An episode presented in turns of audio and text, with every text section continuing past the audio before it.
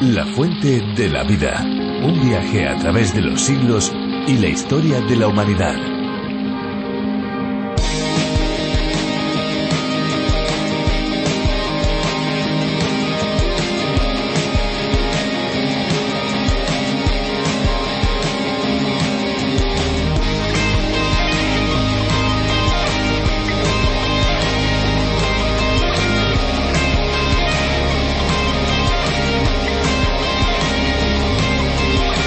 Es frecuente que cuando se acaba el líquido de limpia parabrisas algunas personas le añadan lavavajillas al agua y listo, ya está.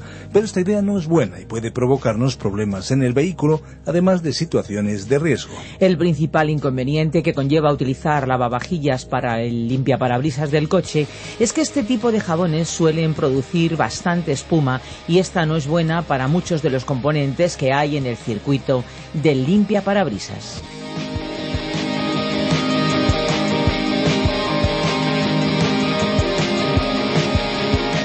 ¿Qué tal amigos? Esto es La Fuente de la Vida. Les habla Esperanza Suárez. Amigos oyentes, nos alegramos mucho porque la difusión de este programa hace que miles y miles de personas puedan descubrir la palabra de Dios.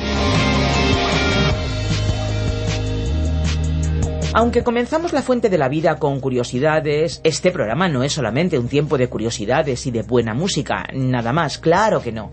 Es bueno conocer esas curiosidades, es agradable escuchar una buena canción, pero el núcleo central de este espacio es la reflexión o meditación de la palabra de Dios, algo que ya es posible hacer en nuestro propio idioma y en este caso en la versión para España.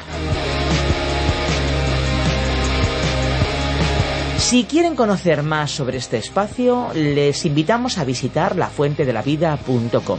Pueden también descargarse nuestras aplicaciones a través de la Biblia y RTM 360 y no olvidarnos del Facebook y del Twitter porque también estamos en las redes sociales. Aprovechemos esta pausa musical para poder divulgar el programa a través de las redes. ¿Qué les parece?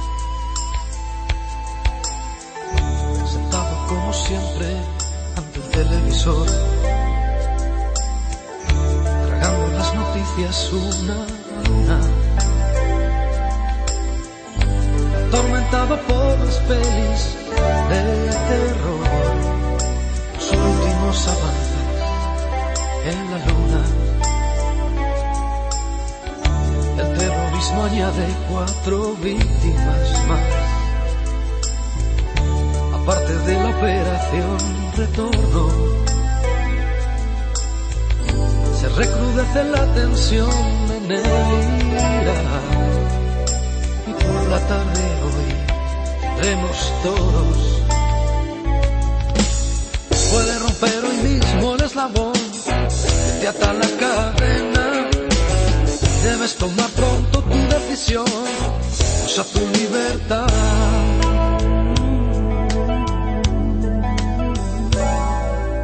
Algunos gobernantes dicen todo va bien. Es cosa de apretarnos un poco el cinturón.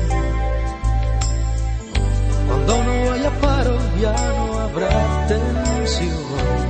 Por favor, matadnos cada vez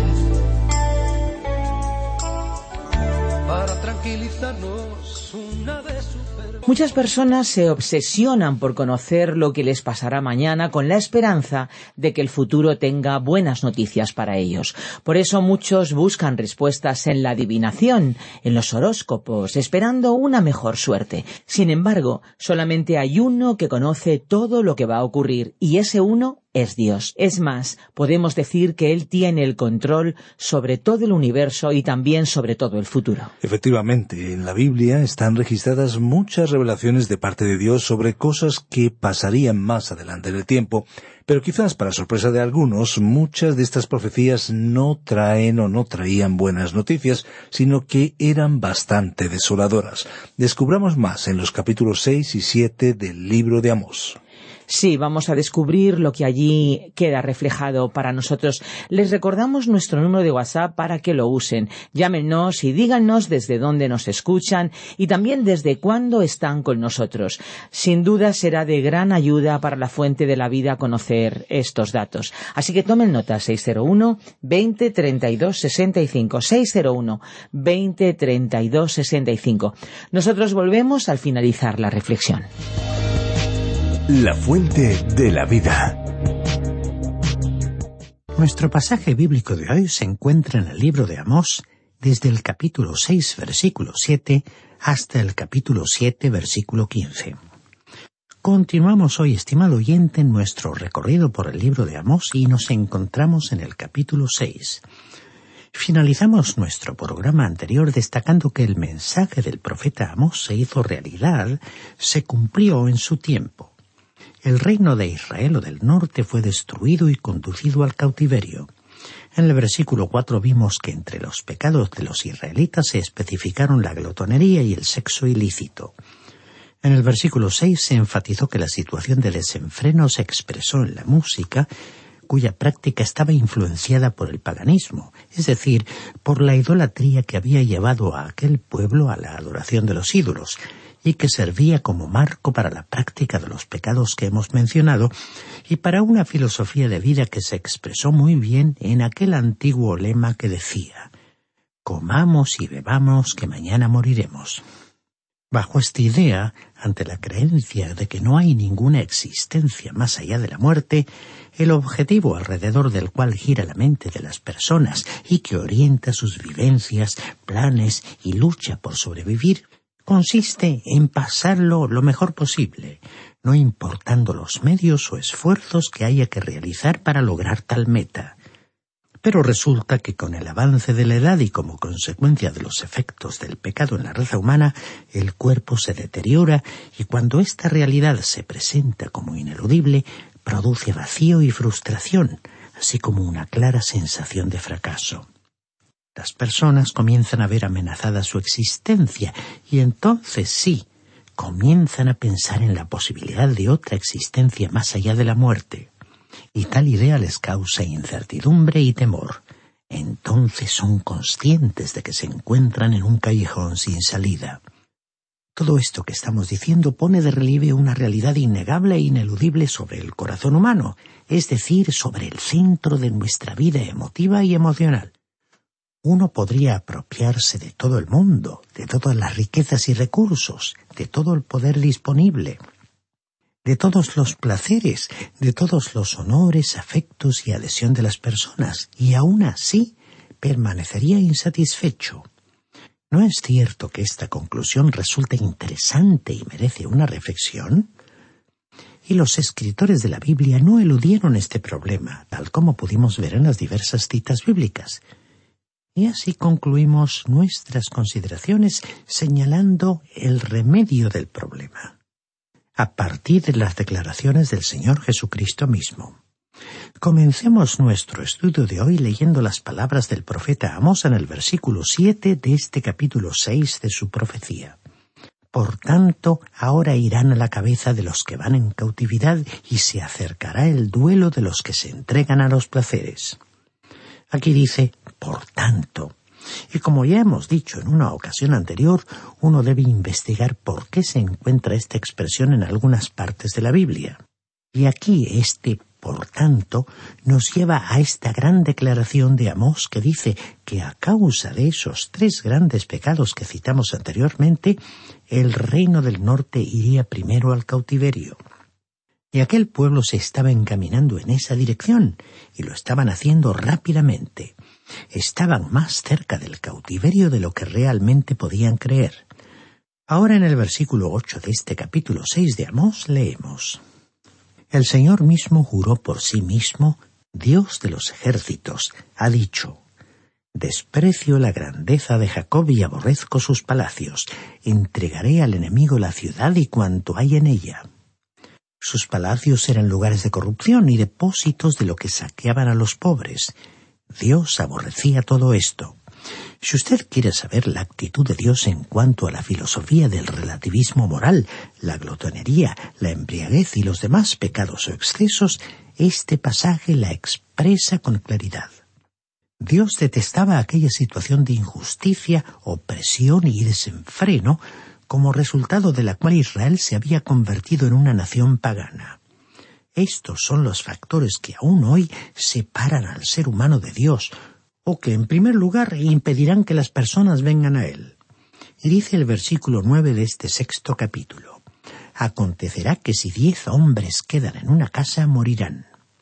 Algunos estudiosos de la Biblia creen que este versículo se refiere a la llegada de una plaga devastadora que con frecuencia tiene lugar después de una guerra.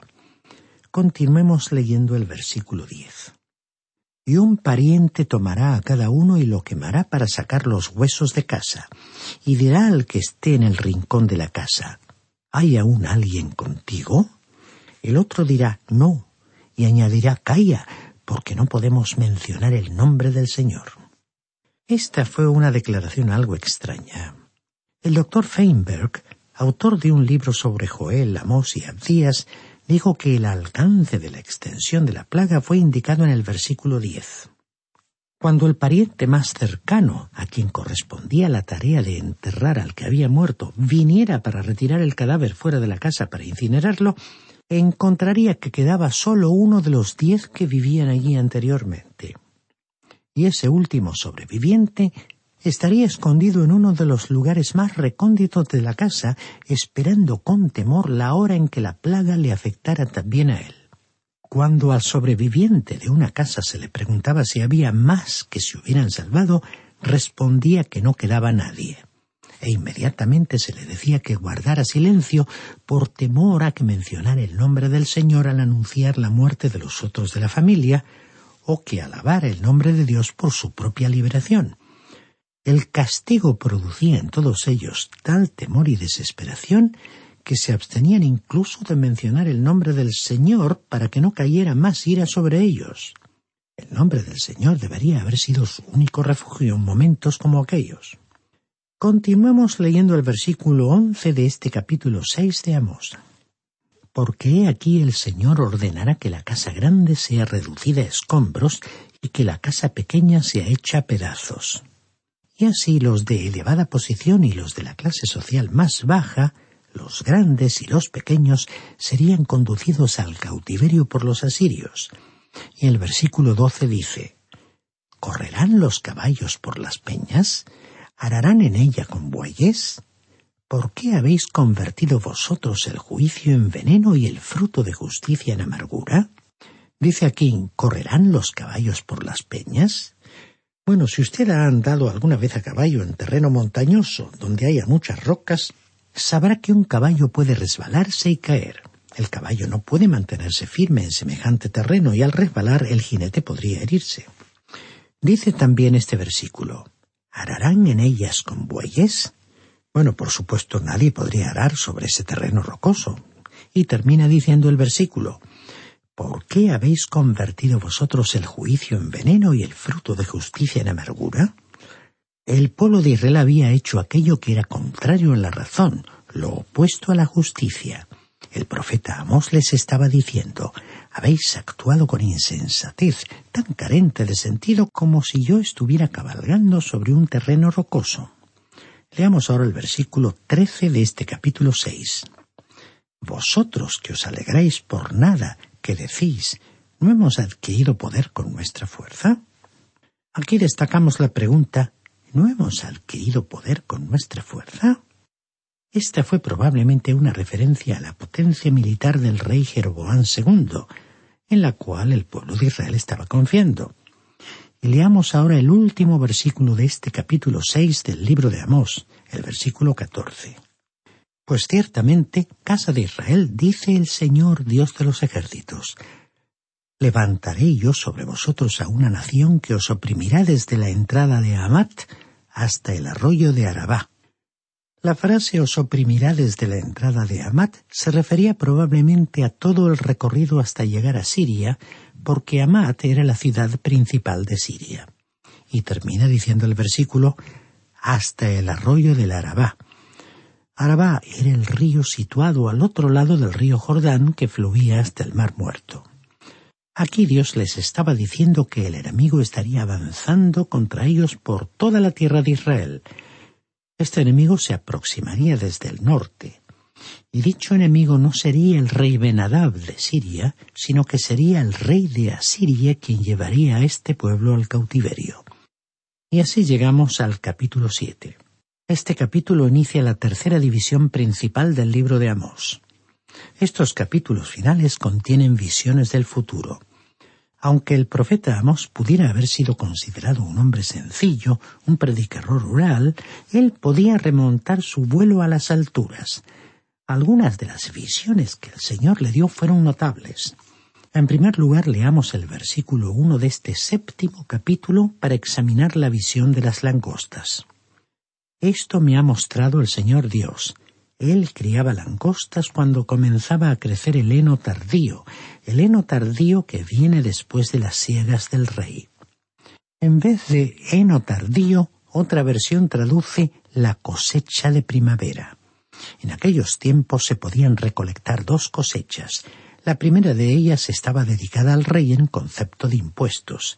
En realidad, la gente pagaba más de la décima parte como diezmo se calcula que pagaban alrededor de un 33% de lo que obtenían de la tierra, y aquí podemos ver un ejemplo de ello. Sin embargo, esta vez, después de que el rey obtuvo su parte, vino una plaga de langostas que le arrebató a la gente su parte, así que no quedó nada para los que realmente habían realizado el trabajo. Este fue entonces un castigo que debería haberlos sacudido y despertado de su triste condición espiritual.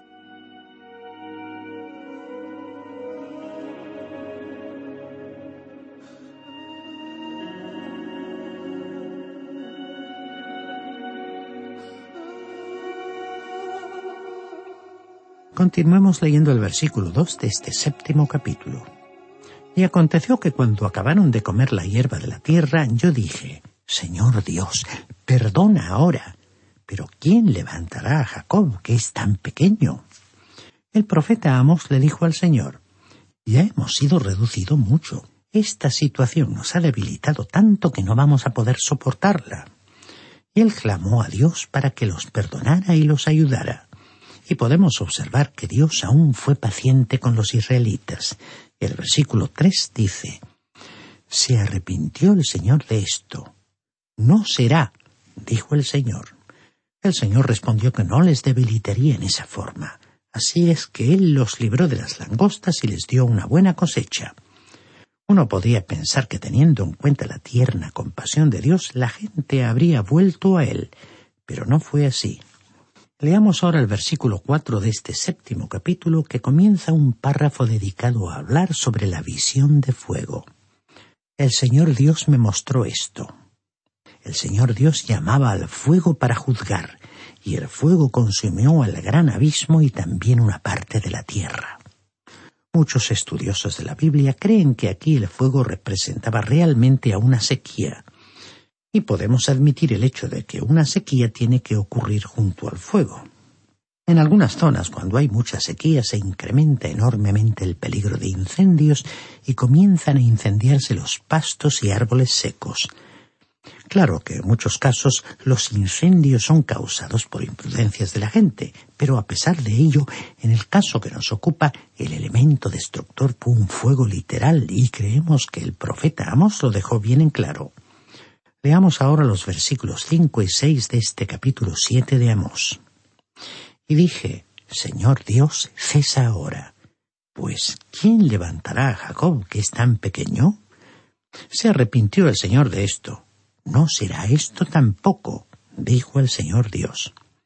Aparentemente Dios envió la lluvia y se extinguieron los fuegos, y así nuevamente Dios los escuchó. Cuando el profeta dijo que Dios se arrepintió, fue a causa de las oraciones de la gente. Dios demostró tener un corazón tierno y no llevaría a cabo este castigo hasta consumirlos. Pensando ya en la realidad del ser humano, estimado oyente, diremos que lo terrible de rechazar a Cristo y perderse eternamente es el hecho de que usted tiene que expresar ese rechazo contra un Dios que tiene un corazón tierno, que es amante y compasivo. Dios le ama y pecar contra ese amor es un hecho trágico y terrible. Ahora leamos los versículos siete y ocho que nos hablan sobre la plomada de albañil. Me mostró también esto. El Señor estaba sobre un muro hecho a plomo y en su plano tenía una plomada de albañil. El Señor entonces me preguntó, ¿Qué ves, Amos? Yo respondí, una plomada de albañil. Y el Señor dijo, Yo pongo plomada de albañil en medio de mi pueblo Israel.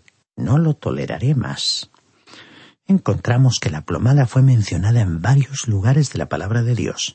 En el libro del profeta Jeremías, en el capítulo 31, versículos 38 y 39 dice, Vienen días, dice el Señor, en que la ciudad será reedificada para el Señor, desde la torre de Ananeel hasta la puerta del ángulo.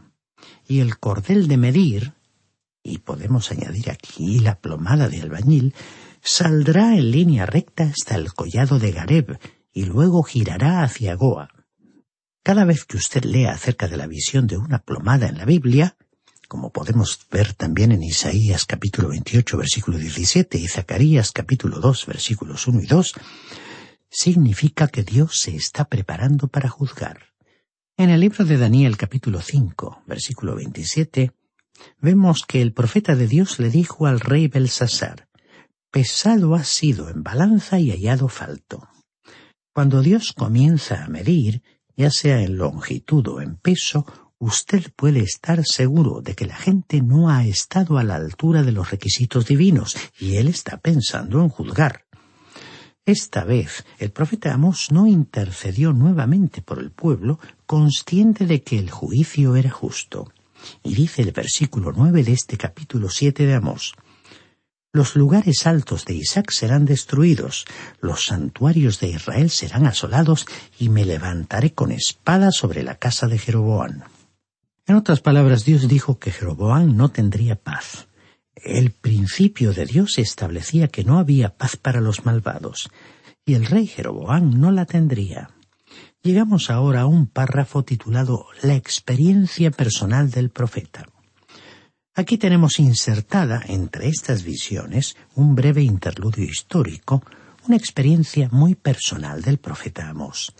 En la introducción hemos considerado extensamente esta sección y también encaja apropiadamente con la historia de este pasaje.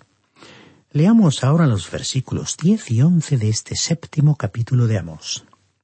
Entonces el sacerdote Amasías de Betel envió a decir a Jeroboam, rey de Israel, Amós se ha levantado contra ti en medio de la casa de Israel. La tierra no puede sufrir todas sus palabras, porque así ha dicho Amós, Jeroboam morirá a espada e Israel será llevado de su tierra en cautiverio.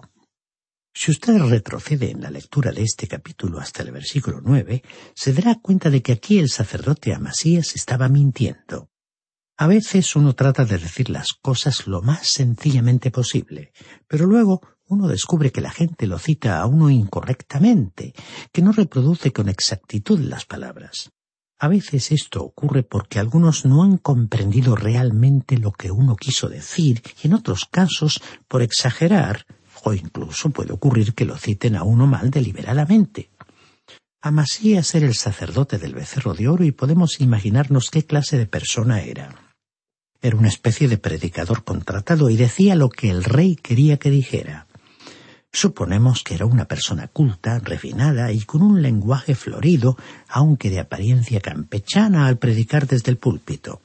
Y tenía carisma como para entretener a la gente, así que en muchas maneras era una persona atractiva. Así que este sacerdote israelita deliberadamente le mintió al rey al hablarle de Amós. El profeta no había dicho que el rey Jeroboam perecería por herida de espada, y efectivamente él no moriría de esa manera. Amós, al transmitir el mensaje divino, había dicho y me levantaré con espada sobre la casa de Jeroboam. Esto significaba que estallaría una guerra y así sucedería. Israel sería finalmente conducido cautivo a Siria. Leamos ahora los versículos 12 y 13 de este séptimo capítulo de Amós. Y Amasías dijo a Amós, Vidente, vete, huye a tierra de Judá, come allá tu pan y profetiza allá. Pero no profetices más en Betel, porque es santuario del rey y capital del reino. Aquí vemos que el sacerdote Amasías vino a Amós y lo insultó, porque en efecto fue como si le hubiera llamado ignorante. La verdad es que no se ha encontrado ningún libro escrito por Amasías, pero después de dos mil quinientos años conservamos uno escrito por Amós. Amasías calificó a Amós como un campesino ignorante e insinuó que no era la persona adecuada para hablar en la capilla del rey. En aquel lugar solo podían resonar palabras agradables, no hirientes, para que nadie se ofendiera y todos los presentes quedaran complacidos. Así que le dijo al profeta Vete, huye a tierra de Judá. En otras palabras le dijo Largo de aquí, si quieres ganarte el pan profetizando, vete a la tierra de Judá. Porque aunque Amós era un predicador rural, sin ningún entrenamiento formal o académico, no era ningún principiante. Era capaz de predicar desde cualquier púlpito. Cuando la gente lo escuchaba sabía que estaba recibiendo la palabra de Dios. Y pensando en nuestra época, diremos que es importante que la gente de nuestro tiempo sienta cuando está escuchando la predicación de la palabra y que Dios le está hablando. Leamos ahora y finalmente por hoy los versículos 14 y 15 de este séptimo capítulo de la profecía de Amós. Entonces respondió Amós y dijo a Amasías, No soy profeta ni soy hijo de profeta, sino que soy boyero y recojo higos silvestres. Y el Señor me tomó de detrás del ganado y me dijo, Ve y profetiza a mi pueblo Israel. Amor respondió de una manera tan apropiada que resultó evidente que era un hombre moderado. No estaba pronunciando el discurso agresivo de un profeta fanático, así que respondió, Bueno, no soy profeta ni hijo de profeta. Cuido ovejas y cultivo higueras, pero el Señor me llamó y me pidió que comunicara un mensaje de parte suya. Así que aquí estoy, porque Él me envió. Es evidente que cuando una persona se expresa tan confiadamente es porque se siente respaldada por la autoridad de Dios. Si una persona decide dedicarse al ministerio cristiano deberá estar muy segura de haber recibido un llamado de Dios. Si tiene alguna duda, no debería dar tal paso. Lo importante es responder con certeza y convicción cuando alguien nos pregunta ¿Le llamó Dios a usted? Si siente esa seguridad, entonces no debe permitir que nada se interponga en su camino. En nuestro próximo programa escucharemos la profecía personal que el profeta Amos tenía para Amasías y que resultaría ser una medicina muy fuerte para él. Como aplicación diremos que el que expone la palabra de Dios debe expresarse con el respeto debido a sus oyentes, aunque a veces al comunicar esa palabra divina sus palabras puedan parecer severas, duras. Es cierto que algunos preferirían escuchar solo palabras de amor, de consuelo, de ánimo, sin sentirse aludidos o heridos. En este sentido, un equilibrio controlado por el Espíritu de Dios sería lo más adecuado. Así que al despedirnos por hoy, estimado oyente, le invitamos a acompañarnos en nuestro próximo encuentro al considerar el desenlace de este dramático y decisivo encuentro entre el sacerdote Amasías y el profeta Amos.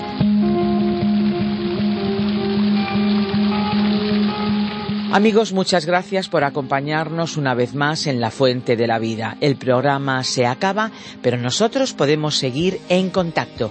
Pueden llamarnos al 91 422 0524 o bien al 601 20 32 65. Recuerden que si llaman desde fuera de España pueden pulsar el prefijo más 34 y si desean enviarnos un correo electrónico lo pueden hacer a la siguiente dirección info arroba radioencuentro.net. Info arroba radioencuentro.net. El programa de hoy y los anteriores están disponibles en nuestra web lafuentedelavida.com o bien en la aplicación La Fuente de la Vida que se puede encontrar también con el nombre a través de la Biblia. Nos despedimos ya, pero no sin antes recordarles algo muy importante. Hay una fuente de agua viva que nunca se agota beba de ella.